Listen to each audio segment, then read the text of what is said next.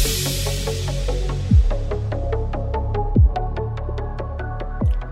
guys, so it's been one week and again finally recording.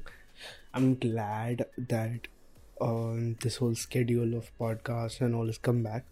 Also, I created a Discord server, so I will be soon sharing the link. I was just setting up all those permissions and all of that, and you know, whatever, doing it up and all. And uh, yeah i think today or tomorrow i'll share the link. I think i've already shared it on whatsapp and on the telegram groups. Uh, so i'll may or may not keep the groups of telegram and whatsapp but yeah. Okay so this week i thought about talking about a recent incident. So um, a person from dubai asked me to mentor them okay and uh, this is just my experience being a mentor. Normally i'm a mentee but this time i'm a mentor. And um, yeah so some of the challenges i personally face some of the problems that i personally thought that guy was facing and um, also it's given me an I a better understanding about the industry. So normally, uh, this is my personal approach of what I do is I find what was the requirements of the field, like you know any particular subject, go take a day, take a week, take a month. Sometimes I'm still doing that for security, but uh yeah and then just sit with it sit with all the books get all the books see all the resources and go through it. But this guy he wanted to get into security fast. And he wasn't uh even a part he wasn't even in IT so I'm trying to tell him bro calm down. Don't get into IT fa- don't get into security that fast. In fact it took me around I think 3 years of I was doing security at that time, but not that much. Like a part of it was of security, but from networking to development to uh, management, I'm in fact currently still doing that management of servers, management of cloud infrastructure, architecture, designing, yeah, same thing. But yeah, and um, it's given me a better idea. It's given me a better hands on on security because I understand certain features that are being actively implemented in the cloud is actively under development or actively being used okay like from a operations point of view. I'm not talking from an attacker's point of view. That gives me leverage from an attacking point of view and it also gives me leverage from a defending point of view wherein i know okay this is a current problem so i'll create a rule set around it or you know i'll create a firewall rule or i'll create a signature whatever it is around that particular problem or whatever i'll patch the issue or maybe uh, remedy the uh, risk or mediate the risk or get the risk profile lower. But again coming back to my point i have learned this. I'm not saying i'm an expert again. I find it weird to say that I'm an expert because, to be honest, we all are constantly learning. But uh, also, it does work from a marketing point of view. Also, if you don't, if you're not an expert, then okay, I'm not gonna trust you. It's, I mean, whatever. It's a weird position to be in. So, if I'm going to talk to an HR person, if I'm going to talk to a client, or I'm going to, you know, I'm going to portray my best self, all my skills, but well, we all are learning. You understand? So again, coming back to uh, this guy I was mentoring, he went out and he started doing CTFs, and I think he got the confidence, which is good. That you know he got an understanding of hands-on Linux and all, which is pretty good. I'm not going to doubt that. It's very good to you know just get your hands dirty and do it. I mean, I honestly take that approach give me a new product and give me some time and give me all the resources required to you know utilize that particular product and all the documentation i will start going through it and doing my own stuff you know and also break it. So many times it ends up being broken. So virtual machines are a pretty lifesaver in that case. Uh, but uh, yeah. So he went on to ctfs and he went right to privilege escalation and he doesn't understand privilege escalation. And that is my point. You there's no fixed way of doing privilege escalation in linux or there's no fixed way of doing privilege escalation in windows it's understanding what services are running understanding how the services run understanding what cron jobs are running one uh, what repetitive tasks are running and then executing a you know making an exploit for it or exploiting a certain vulnerability and then you go ahead. But again you need your hands on on linux on a daily basis i will not say daily basis but you need your hands on and understanding of how a system works. And to be honest i don't find that part people want to get directly into you know um, hacking. But you do not know the basics then how far will you go you're going to get stuck at these points wherein which needs proper knowledge of the system. I'm not saying i'm an expert again but uh yeah like okay. Many people think linux is you know really hard.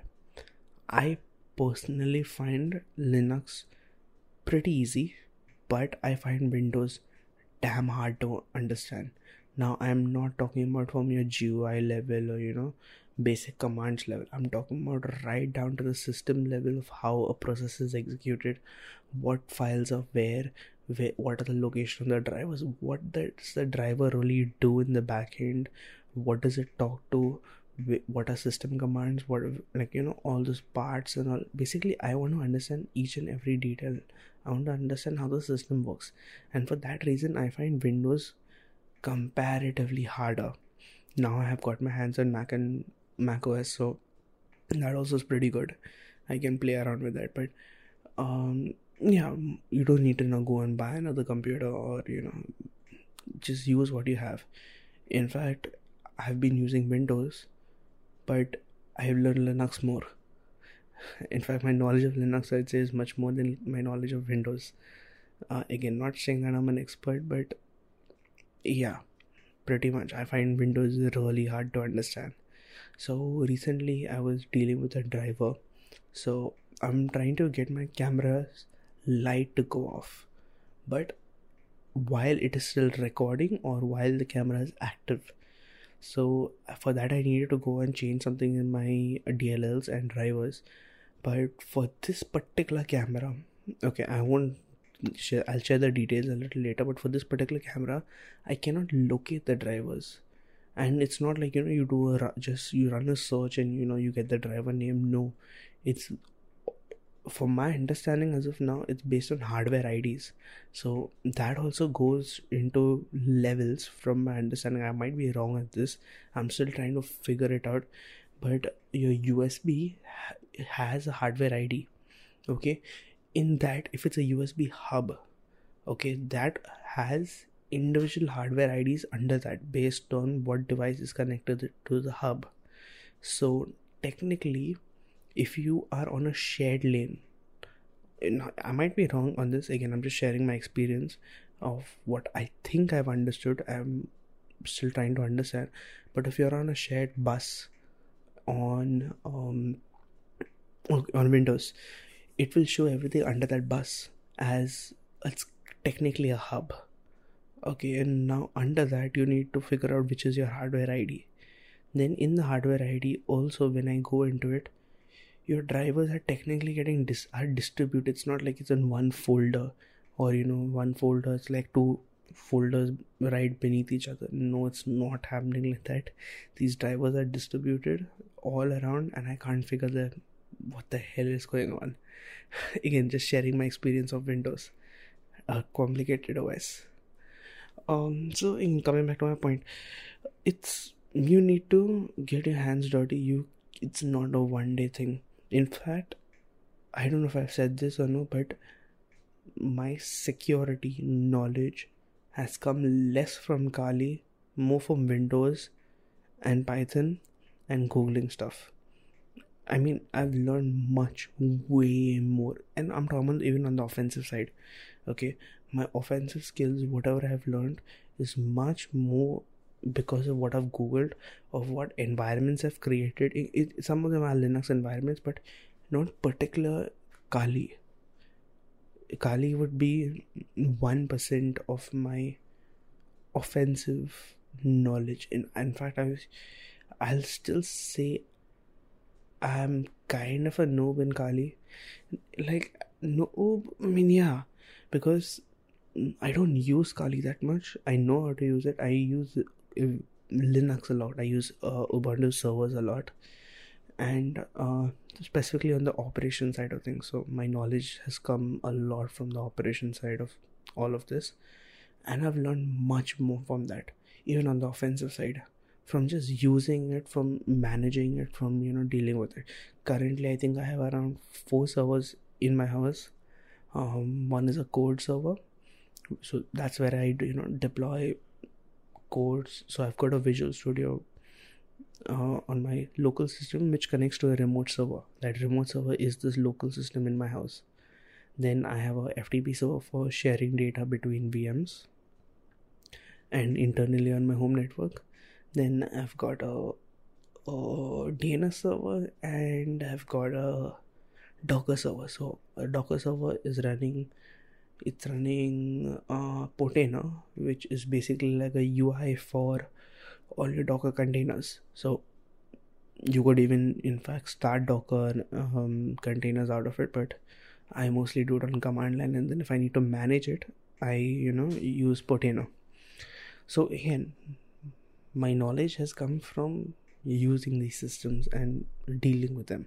So recently, I had a problem with my DNS wherein my uh, local systems in my my local environment they were not querying my DNS server. It was going and querying Google's DNS server, but my DNS server was accessible from the local systems. Basically, if I run an NS lookup and uh, point to the DNS server, I can I'm getting an answer. But if I do a NS lookup of Hotmail.com or Microsoft.com, it was asking Google servers. I only went and understood where the problem was arising when I uh, I called in I someone who's who does this on a daily basis and my IPv6 was enabled. Now I don't remember enabling it on my router. I disabled it, but um, I think you know I may have been mistaken or in my sleep, like well, like I was coding something or I must have wanted an IPv6 IP, went and you know enabled it, and uh, yeah, so it's like late in the night. You just don't remember what you're doing. You just want to publish or you know put something out there or get a feature that you just thought about. I think something like that has happened, and I enabled IPv6. So what was happening? It was going and querying Google servers. So but I didn't want that to happen. And in my local environment, all my systems, or majority of them, all have an IPv4. Some have an IPv6 for certain reasons. I've segmented it out. So, yeah. Um, but again, so my knowledge increased because I had the opportunity or I face this problem. Now, if you're just skipping on all these problems, you're not going to understand what's happening in the background. And during a pen test, things go wrong. Now, I don't have, um, I wouldn't say, mm-hmm, okay, I don't have a lot of knowledge on the red teaming side of it. Um, I've done maybe only one pen test. I, and that's also been a while ago, but things do go wrong on a pen test, and you need to know what's wrong. Otherwise, you're gonna get the blame and that's the last thing you want to do. Uh, especially if you've not done anything wrong right? So don't don't go into security with the point of oh yes there's a lot of money in it. Don't do it for the money as of now. I mean okay in people's situations are different i understand that. But uh, do it from a point of view of learning because you will need the skill of just learning that is an essential part of security so don't forget that ever okay the next thing uh, i think i did mention this in this one but for some reason i'm really happy that i was able to get mac os on my system So it's running in a VM. It's a Hackintosh, and I was able to get iCloud also working with it. Apparently, if I'm not wrong, I think I last time I tried it was a problem, but I'm so happy now. I can test stuff on Mac OS. I've got Mac OS. I've got Windows. I've got Linux. I've got almost anything I want, including the OS that runs in South in North Korea. Funny thing, but yeah. Um, so yeah, I'm really happy about that. So yeah, that's it for this week. I'll talk to you guys next week.